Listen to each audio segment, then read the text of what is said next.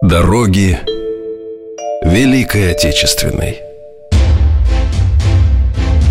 От мирных пашин От заводов и фабрик Через линии фронтов и партизанские края Они вели наш народ. 28 миллионам защитников и мирных людей Не было суждено вернуться. Они ушли чтобы принести своей родине победу над самым лютым врагом в ее истории.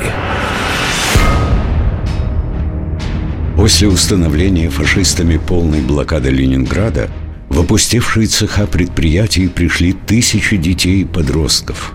Чтобы дети могли работать за станками и сборочными верстаками, для них изготавливали деревянные подставки – Предприятия посещали делегации из действующих частей. Солдаты-фронтовики глотали слезы, глядя на плакаты над рабочими местами мальчишек и девчонок.